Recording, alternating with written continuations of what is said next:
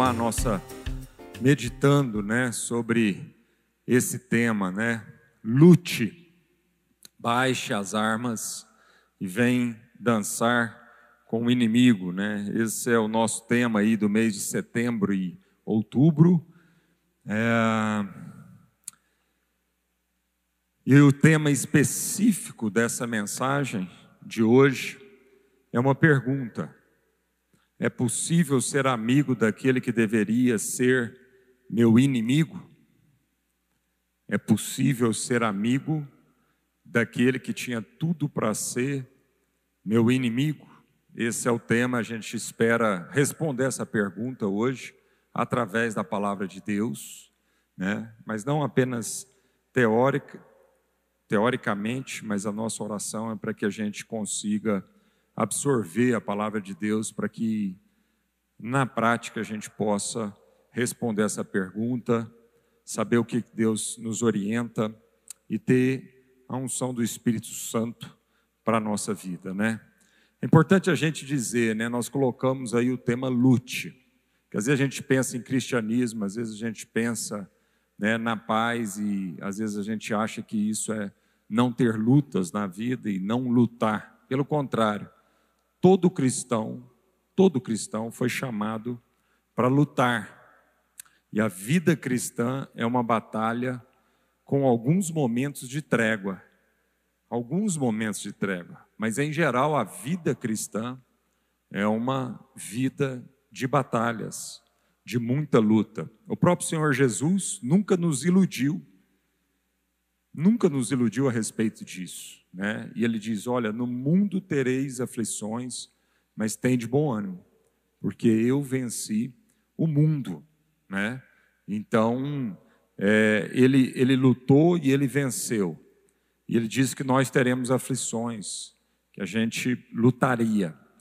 No entanto, a pergunta que nós devemos fazer, e aquilo que a gente tem que perceber, é contra quem que nós estamos lutando. E contra o que nós estamos lutando. É aí que muitas vezes, até, até a questão da gente entender que há lutas, há enfrentamentos, que nós estamos mesmo, né, como cristãos, remando contra uma correnteza, né? Isso aí a gente até, é, se eu perguntar aqui, a gente é meio unânime nisso, né? Mas a, a questão é o seguinte: contra quem que nós estamos lutando e contra o que que nós estamos lutando? Aí sim há uma, uma dificuldade nossa né, de entender isso e praticar.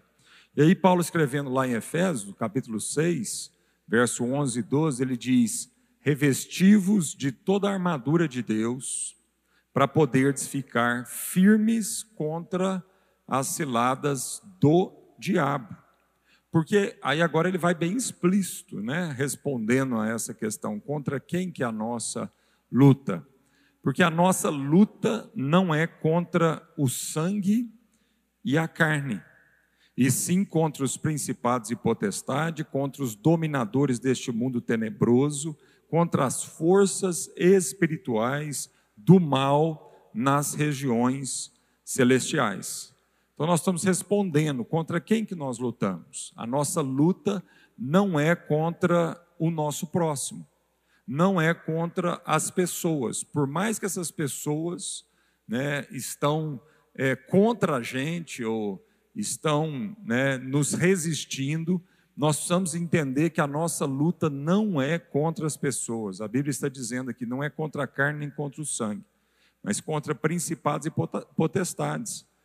Então a nossa luta é contra Satanás, contra os demônios, contra as essas realidades espirituais. Então, Paulo está usando aqui uma linguagem bélica, ele está dizendo de armadura, ele vem dizendo, né, depois ele vai dizer de escudo, espada, capacete, é, coraça, cinto, né, o, o, as sandálias. Então, ele está falando de quê? Está falando de um, de, uma, de um armamento, uma linguagem bélica, demonstrando isso que nós né, que é o, o tema da nossa série, lute. Então ele está demonstrando, se ele está usando uma linguagem bélica, é porque ele está dizendo que a gente tem que se preparar para uma batalha, para uma luta.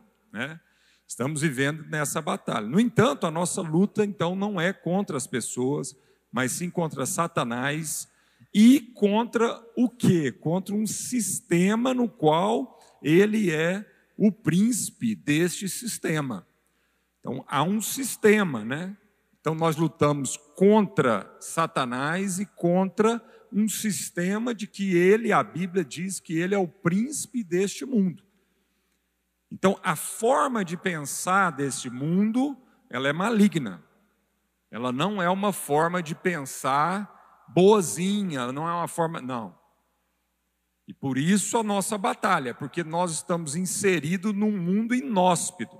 Nós estamos inseridos num mundo agressivo, nós estamos inseridos num mundo mal, num sistema que a Bíblia diz que ele é animal, ele é demoníaco e ele é terreno.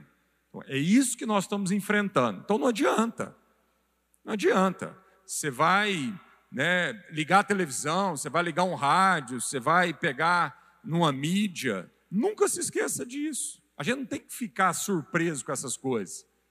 Você tem que questionar, você não pode simplesmente engolir as coisas sem questionar, porque tudo isso está vindo de um sistema maligno.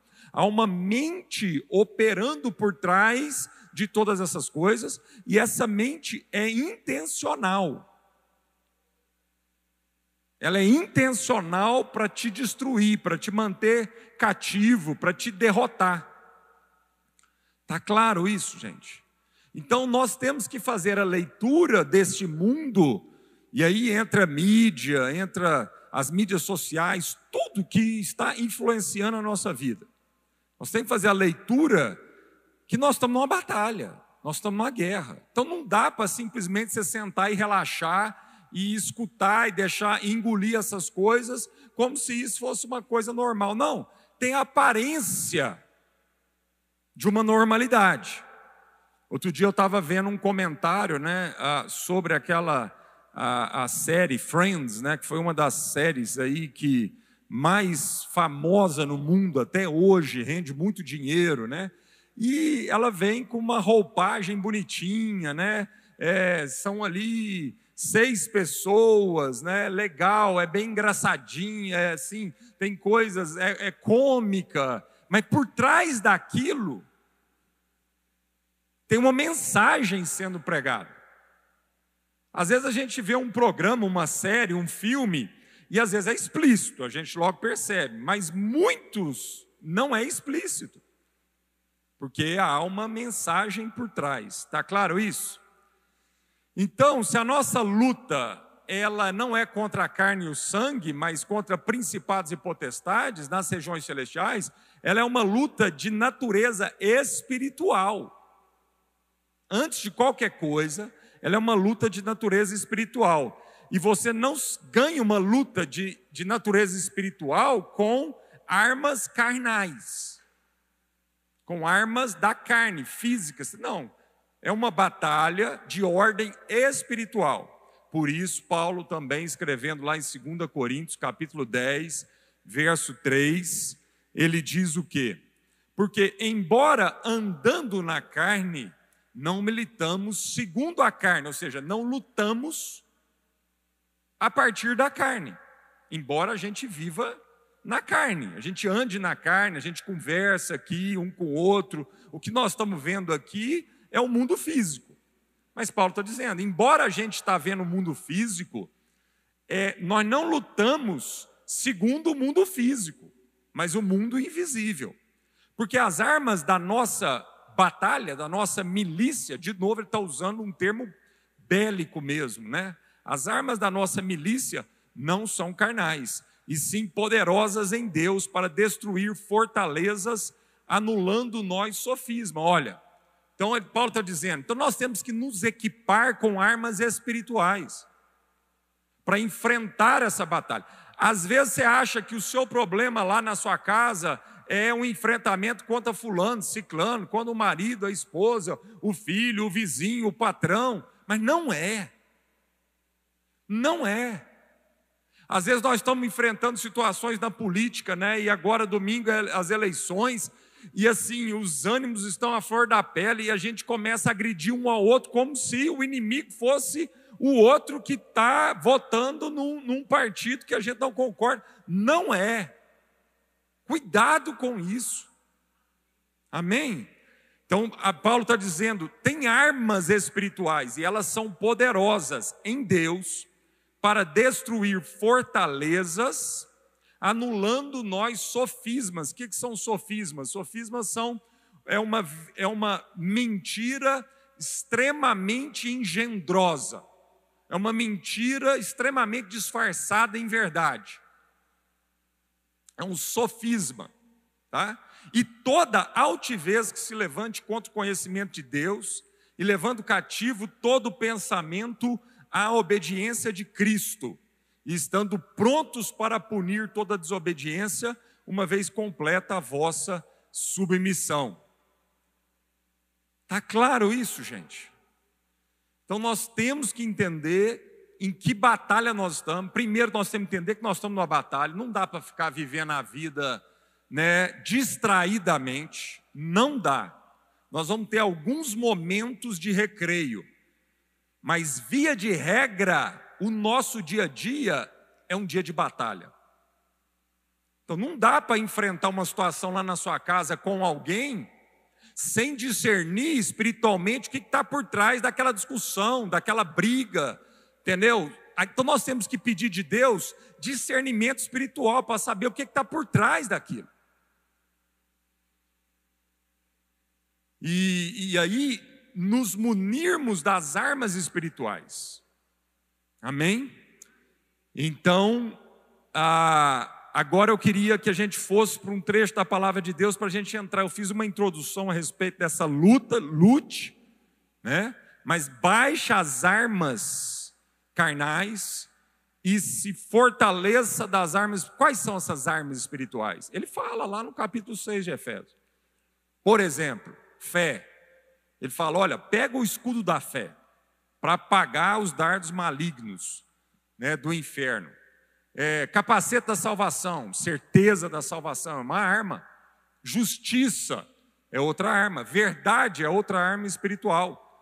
Né? O evangelho, outra arma espiritual.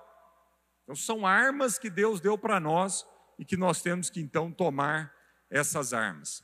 Mas agora vamos ver no Antigo Testamento uma história que responde muito bem aquela pergunta original que eu fiz.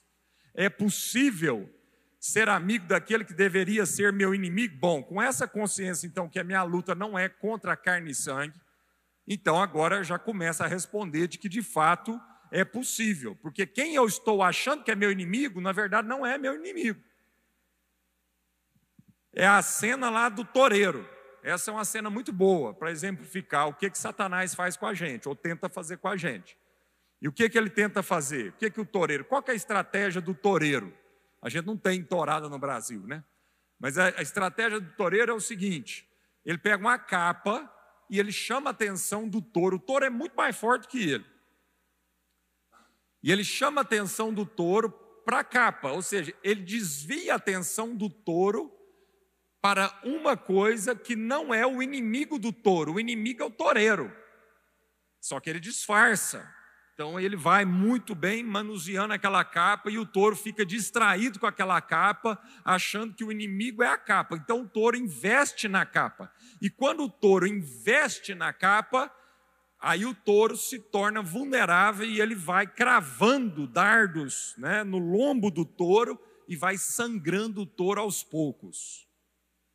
E de repente, um touro que é muito mais poderoso que o toureiro, dobra diante do toureiro. Por quê?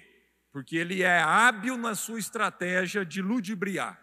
É assim que Satanás trabalha na nossa vida. É assim que ele trabalha. Ele vai desviando o nosso foco do verdadeiro inimigo da nossa vida e ele vai minando a nossa força dia após dia, com situações que nós vamos sendo frustrados e ele vai minando a nossa força ali, tá? Abra sua Bíblia lá em 2 Samuel, capítulo 9. 2 Samuel, capítulo 9. Nós vamos ver então agora uma é, história que fala muito bem disso, de quem é o inimigo, quem não é esse inimigo, e, responde a pergunta que é o tema da nossa mensagem de hoje: é possível a gente ser amigo daquele que deveria ser nosso inimigo? 2 Samuel 9. Disse Davi, Davi, aqui Davi já estava no trono, já era o rei Davi. Saul já tinha morrido e Jonatas também, o filho de Saul. Mas nem todo mundo da casa de Saul, da família de Saul, tinha morrido. E o Davi acorda num belo dia e faz uma pergunta: Resta ainda porventura alguém da casa de Saul para que eu use eu de bondade para com ele por amor de Jonatas? Havia um servo da casa de Saul cujo nome era Ziba, chamaram-no ah, que viesse a Davi. Perguntou-lhe o rei: És tu Ziba? Respondeu: Eu mesmo, teu servo. Disse-lhe o rei: Não há ainda alguém da casa de Saul para que eu use de bondade de Deus para com ele? Então Ziba respondeu ao rei: Ainda há um filho de Jonatas, aleijado de ambos os pés. E onde está? perguntou-lhe o rei. Ziba lhe respondeu: Está na casa de Maquir, filho de Amiel, em Lodebar. Então mandou o rei Davi trazê-lo de Lodebar, da casa de Maquir, filho de Amiel. Vindo Mefibosete, filho de Jontas, filho de Saul, a Davi, inclinou-se, prostrando-se com o rosto em terra, disse-lhe Davi: Mefibosete, ele diz: Eis aqui teu servo. Então lhe disse Davi: Não temas, porque usarei de bondade para contigo por amor de Jonatas, teu pai, e te restituirei todas as terras de Saul, teu pai, e tu comerás pão sempre à minha mesa. Então se inclinou e disse: quem é teu servo para ter olhado para um cão morto, tal como eu? Chamou Davi a Ziba, servo de Saul, e lhe disse: Tudo que pertencia a Saul é, e toda a sua casa, dei ao filho de teu senhor. Trabalhar-lhe-ás, pois, a terra, e tu e teus filhos e teus servos, e recolherás os frutos, para que a casa de teu senhor tenha pão que coma Porém, Mefibosete, filho de teu senhor, comerá pão sempre à minha mesa. Tinha Ziba quinze filhos e vinte servos. Disse Ziba ao rei: segundo a tua, é, segundo tudo quanto meu senhor o rei manda, e a seu servo assim o fará. Comeu, pois, Mefibosete à mesa de Davi como um dos filhos do rei. Tinha Mefibosete um filho pequeno, cujo nome era Mica. Todos quantos moravam em casa de Ziba eram servos de Mefibosete. Morava Mefibosete em Jerusalém, porquanto comia sempre à mesa do rei, e ele era coxo de ambos os pés. É uma passagem, para mim, uma das passagens mais favoritas minha da palavra de Deus. Né? Eu sempre volto nessa passagem, porque realmente é a nossa história. Né? Nós somos esse Mefibosete.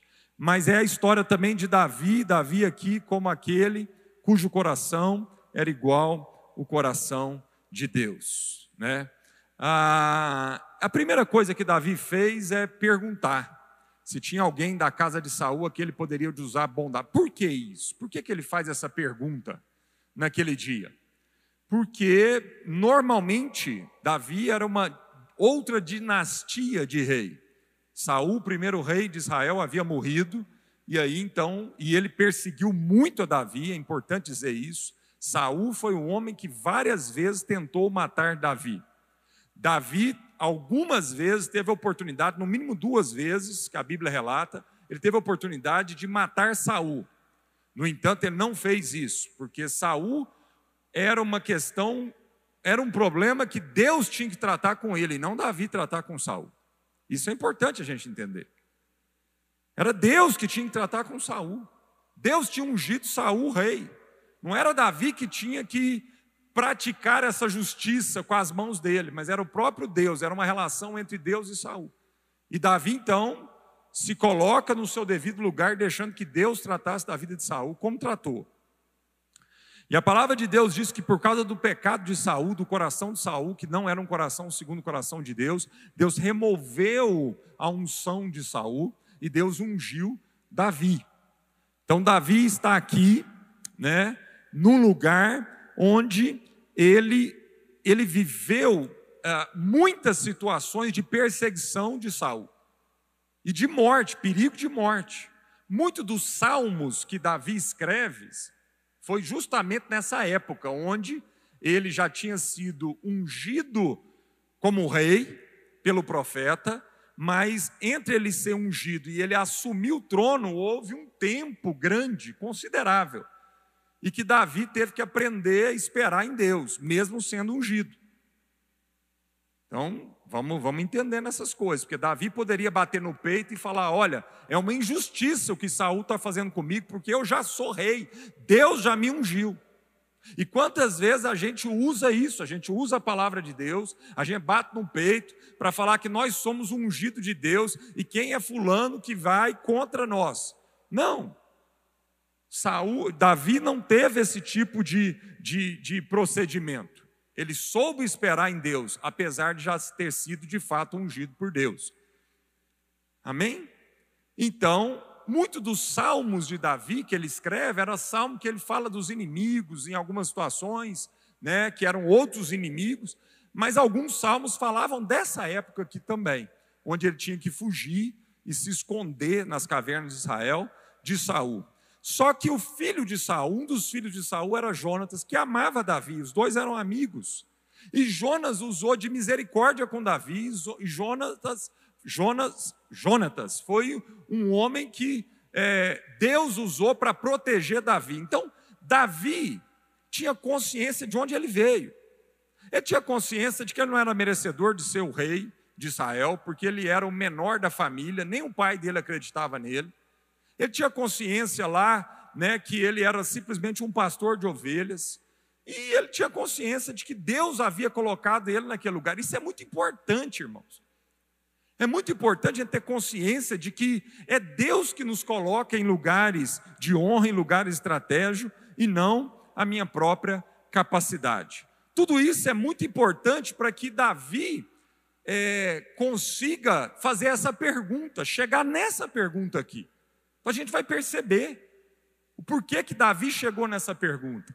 Então, qual que é a pergunta? Tem alguém da casa de Saul a quem eu possa usar de bondade? porque ele era uma outra dinastia. Legalmente, Davi poderia matar todos os descendentes da dinastia passada, porque algum descendente da dinastia passada poderia reivindicar o trono. Então, legalmente, Davi podia mandar matar. Por isso ele pergunta: tem alguém da casa de Saul a quem eu possa mostrar de bondade? E nessa pergunta fica evidente o porquê Davi era considerado um homem segundo o coração de Deus. A Bíblia fala isso.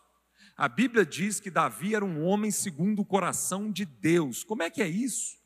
Mas Davi não foi o cara que mandou matar. Nós vimos aqui, né? O André é, é, pregou quarta-feira passada sobre essa história.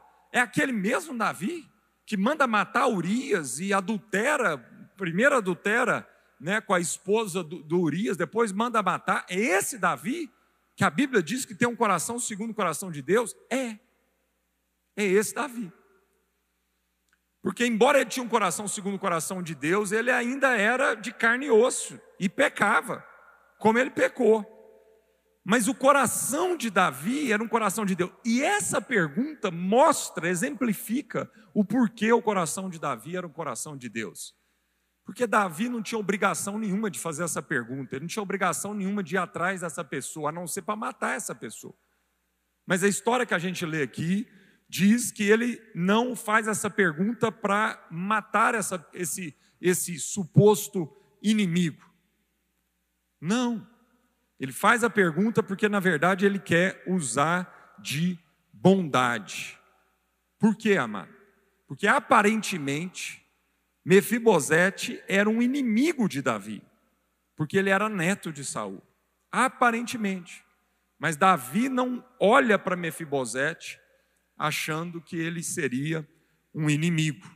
Pelo contrário, ele ama essa pessoa que para todo mundo o mais lógico seria ele é, não chamar essa pessoa, não usar de bondade com ela. Amém, amados? Então, ele era um homem segundo o coração de Deus por causa disso. E aí, Paulo, escrevendo em Romanos capítulo 5, diz: Porque Cristo, quando nós ainda éramos fracos, morreu a seu tempo pelos ímpios. Dificilmente alguém morreria por um justo, pois poderá ser que pelo bom, pois poderá ser que pelo bom Deixa eu ver aqui. Dificilmente alguém morreria por um justo, pois poderá ser que pelo bom alguém se anime a morrer.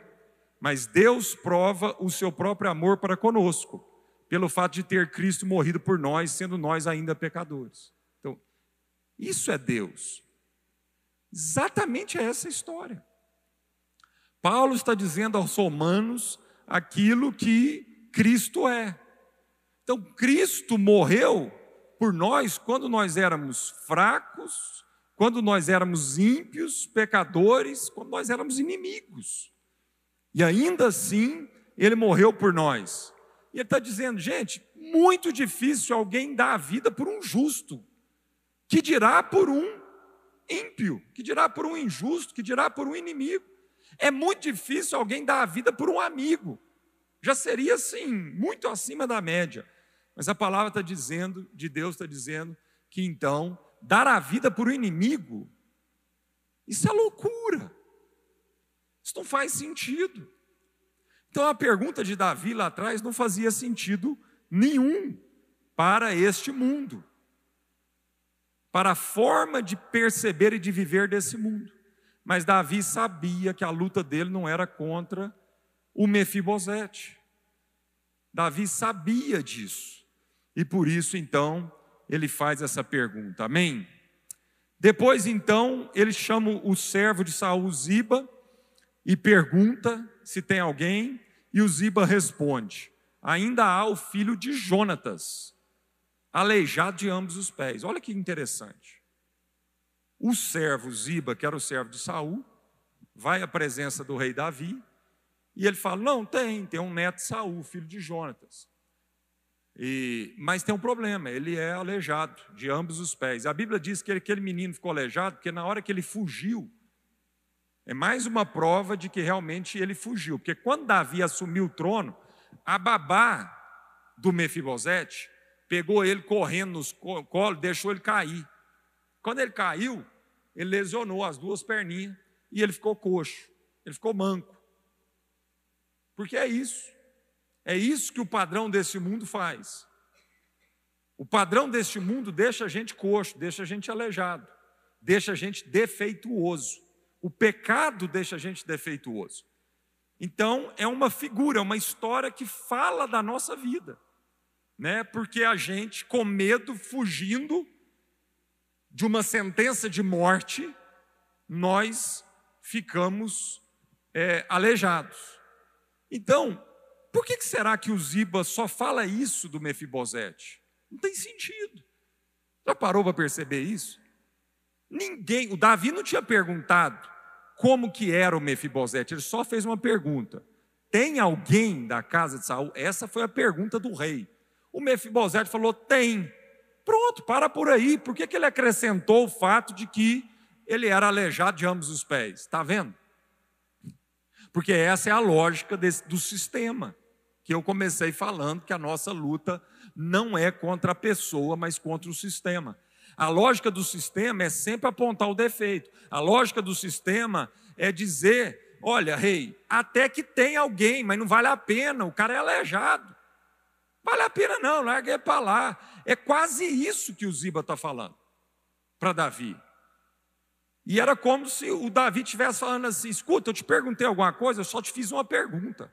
Eu não te perguntei como é que ele era. Eu não te perguntei se ele era saudável ou não, se ele está bem ou não. Eu só fiz uma pergunta: tem alguém? O Ziba falou: tem, mas é aleijado. Então, você mostra o tipo de raciocínio desse mundo. Era o raciocínio lógico desse mundo. Tem, mas não vale a pena. Tem, mas é aleijado. Tem, mas não é digno. Tem, mas é inimigo. É assim que o sistema pensa.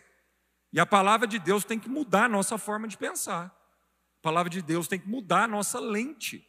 a nossa forma de relacionar com as pessoas e com as batalhas que a gente está vivendo nesse mundo. Amém? Depois o texto continua. E Davi não nem Davi não dá papo para Ziba. É mesmo, ele era aleijado? Me conta mais sobre isso. Hum, vou pensar melhor então. Então larga ele para lá mesmo. Eu vou trazer problema para mim? Porque além de eu estar tá fazendo aqui, o cara ainda vai me dar problema. Assim é a forma que o mundo pensa. Davi nem tocou no assunto. Ele já faz uma pergunta no verso 4, logo em seguida, ele fala: Onde ele está? Onde ele está? E aí o Ziba fala: Está lá na casa do, do fulano aí, do Maquir, é, em Lodebar. Lodebar é uma região de cavernas. Está lá encavernado, escondendo do Senhor, fugindo para não morrer. Né? Então, e Davi então diz: manda trazê-lo. Davi vai atrás dessa pessoa, mesmo sabendo que é uma pessoa problemática, mesmo sabendo que é um risco. Era um risco trazer Mefibosete para a convivência, para dentro do palácio. Porque o Mefibosete podia, né, matar Davi. É um risco. Irmãos, eu vou te falar, não tem jeito a gente se relacionar sem risco. O próprio Jesus, ao escolher os doze, um dos doze era o traidor, foi o cara que entregou ele. E, no entanto, ele escolheu, e Jesus escolheu Judas, justamente para nos dar tranquilidade da gente também não ter medo de escolher as relações da nossa vida, sabendo que vai fazer parte o Judas. Sabe para que vai fazer parte o Judas, amado? Porque em alguma altura da nossa vida, nós somos o Judas. Amém? Então nós não temos que ter medo de relacionar com as pessoas. Assim como Davi não teve medo de mandar trazer o Mefibosete. Eu acho linda essa história porque é, se Davi soubesse que Mefibosete existia e já deixasse ele lá sem ele morrer, já era misericórdia. Já era misericórdia. Só de Davi não ter mandado trazer para matá-lo, já seria misericórdia da parte de Davi. Mas a graça de Deus, ela vai além do que só perdoar a pessoa. A graça de Deus, além de perdoar, ela transforma a vida da pessoa e redime a vida da pessoa completamente. Então é lindo porque Deus não só perdoou os nossos pecados, como ele veio, ele mandou o seu filho, ele mandou o seu servo vir e nos buscar. Olha que coisa maravilhosa! Porque Deus podia falar assim: olha, eu vou perdoar vocês, mas fica por aí mesmo. Quer mais papo com vocês. E não foi isso que ele fez conosco. Amém? Então, amados, Davi vai além, a graça vai além.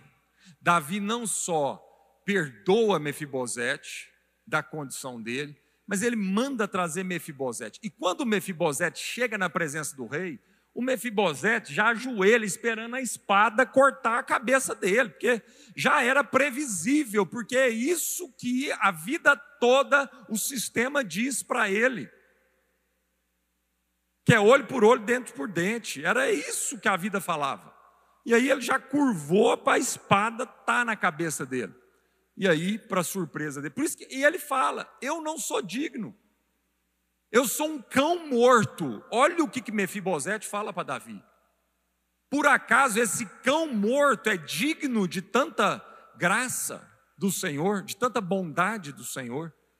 E Davi então manda o Mefibosete levantar restitui tudo aquilo que era de Saul, vai para Mefibosete, e mais do que isso, a palavra de Deus termina aqui, o texto termina com a coisa linda, falava assim: morava Mefibosete em Jerusalém, porquanto comia sempre à mesa do rei. Ele era coxo de ambos os pés.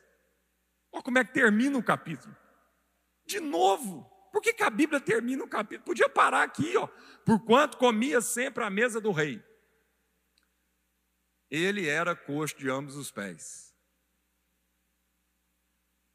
A Bíblia continua falando da limitação da pequenez, entendeu? Do defeito de Mefibosete.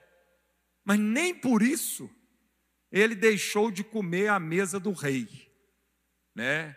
E eu amo, né, o Charles Swindoll quando ele escreve um capítulo ele dedica para isso no livro dele sobre Davi, e ele escreve sobre isso, e ele descreve uma das cenas assim que você fecha o olho, parece que está dentro de um filme, porque ele tem uma capacidade de escrever fantástica. E ele diz, né, ele vai falando de cada filho do, do Davi que vai vindo, o Salomão, a Tamar, o Absalão, todos os filhos vão chegando para a refeição na mesa do banquete do rei. E ele vai descrevendo a característica de cada filho né, de, de Davi. E aí ele fala assim, por último ele deixa e fala assim: e então finalmente se ouve o barulho das muletas nos corredores do palácio. E Mefibosete se assenta ao redor da mesa. E a toalha da graça, a toalha da mesa da graça, cobre as pernas defeituosas do Mefibosete. Irmãos, é possível a gente amar um inimigo, porque foi isso que Jesus fez conosco. É isso que essa história fala. É isso que Davi por isso, Davi, mesmo pecando, mesmo tendo os desafios, enfrentamentos, lutando contra a carne dele, por isso, Davi é o único homem na Bíblia que diz que ele tinha um coração segundo o coração de Deus. Amém. Porque Davi era um homem que conheceu a graça de Deus na vida dele ele conheceu o perdão de Cristo na vida dele. Ele sabia que ele não merecia aquele lugar que ele estava. Ele sabia que ele só estava naquele trono por conta da graça de Deus na vida dele. Ele não tinha capacidade nenhuma para estar ali. Ele não tinha justiça própria nenhuma para estar ali. Ele era um pecador. E assim mesmo Deus o colocou naquele lugar. Ele conhecia o Deus que ele servia. E por isso mesmo ele teve a mesma atitude para com Mefibosete. E é uma história linda da Bíblia, porque cada um de nós se identifica com essa história. Amém? Vamos lutar a luta que nós temos que lutar. E definitivamente a luta não é contra aquela pessoa que você está pensando aí agora. Aquela pessoa que te persegue, aquela pessoa que resiste à sua vida, aquela pessoa que é chata, aquela pessoa que te traiu, aquela pessoa que usou de maldade para com a sua vida, a sua luta não é contra essa pessoa. Você pode hoje fazer uma oração libertadora na sua vida. Você pode hoje orar essa pergunta de Davi. Fazer essa oração, eu queria mesmo que cada um aqui e você que está em casa fizesse essa oração agora. Deus, tem alguém na minha vida a quem eu possa usar de bondade do Senhor? A palavra de Deus diz, Jesus dizendo lá no sermão do, do, do monte, ele diz: Olha, se a gente amar quem nos faz bem, quem é o nosso amigo, qual diferença nós temos para os ímpios desse mundo que não conhece a Deus. Até eles amam. Até um cachorro ama quem trata bem o cachorro. Então, queridos, amar quem te trata bem não te diferencia de um cachorro. Agora, o grande desafio, o grande milagre é de fato a gente amar quem nos persegue. Bem-aventurado é aquele que é perseguido, não porque faz o mal contra o outro, mas por aquele que é perseguido porque faz o bem. Bem-aventurado. Então não canse de fazer o bem. Não desista das pessoas. Não guarde amargura no seu coração. Pergunte para Deus, Senhor, eu quero usar de bondade com essa pessoa, para que cada vez mais o seu coração seja um coração segundo o coração de Deus. Porque foi assim que Deus, ao olhar para a sua vida, quando você ainda era um inimigo dele, foi assim que ele usou de bondade com a sua vida. Vamos orar. Você sabe aí Deixa Deus sondar o seu coração. E deixa Deus trazer agora a sua memória quem é essa pessoa ou quem são essas pessoas na sua vida. São pessoas que aparentemente apresentam uma ameaça para você. São pessoas que muitas vezes já te traíram. São pessoas que muitas vezes são defeituosas e é um problema para você. E por isso você se afastou dela, porque você não quer ter problema, não quer né, mais um problema para você viver e resolver. E com isso você se afastou dessa pessoa. Espírito Santo de Deus, obrigado pela tua palavra, que nos lembra, Senhor, contra quem nós lutamos e contra o que nós estamos lutando. Obrigado pela tua palavra, Senhor, que nos trouxe essa história de Davi tão graciosa, tão bela, tão linda. Nos trouxe esse exemplo do rei Davi, Senhor, que a gente poderia falar tantas coisas a respeito disso. Um homem que tinha um poder de mandar fazer justiça com a própria mão. Um homem que não pedia, precisava pedir permissão para ninguém, era o rei. Um homem que poderia simplesmente acabar com a ameaça, um problema na sua vida. No entanto, não é assim que ele age.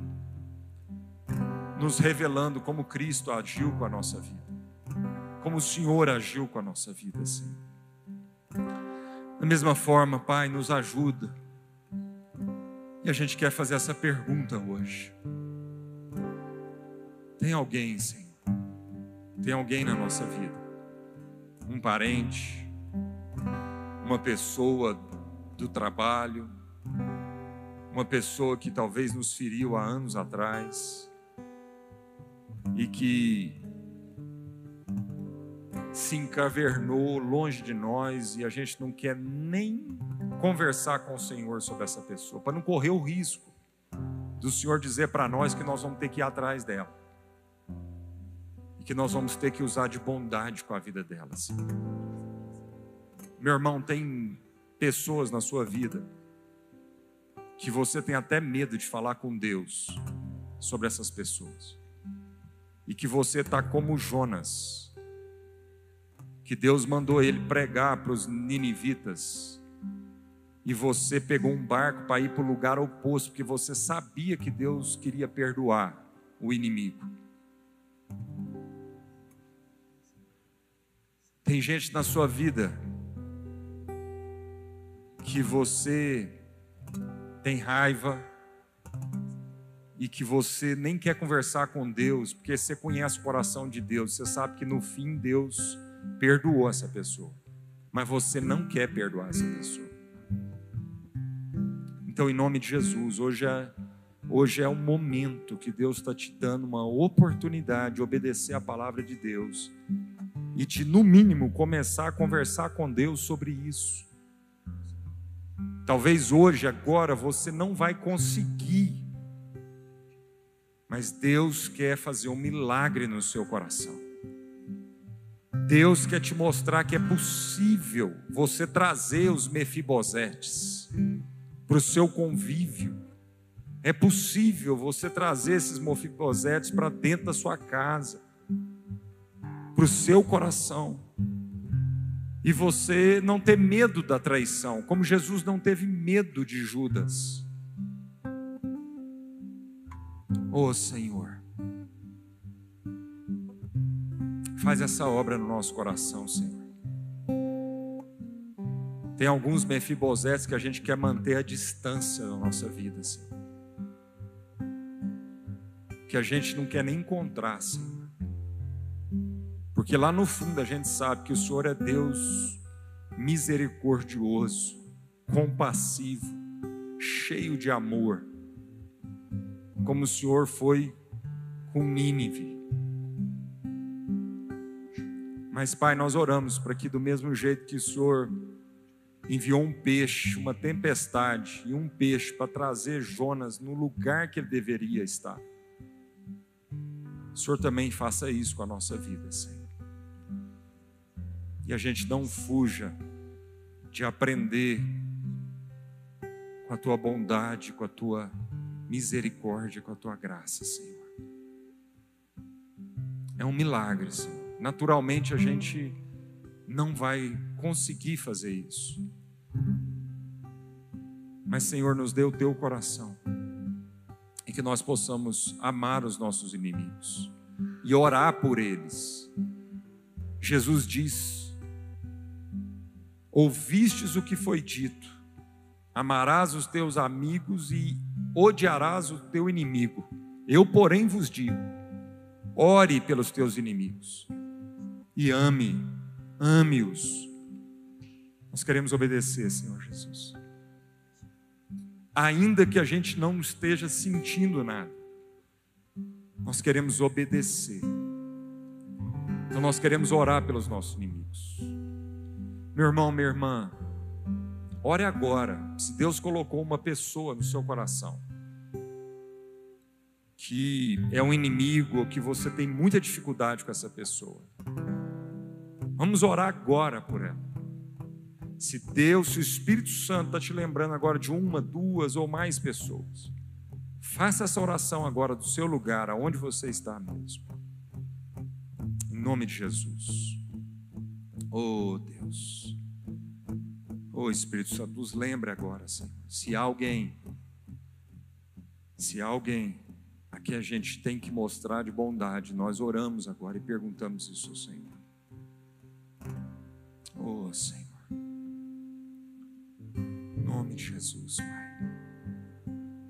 Em nome de Jesus. Oh Senhor, visita o nosso coração. Visita o nosso coração. Nos ajuda a orar, Pai. Tudo começa com a oração, Senhor. Tudo começa com a gente orando por essa pessoa. Nós vamos ganhar amor por essa pessoa em oração. Às vezes nós não vamos conseguir ainda encontrar com essa pessoa, mas nós vamos ganhar amor no coração por ela, Senhor, em oração. Porque ela não é o nosso inimigo.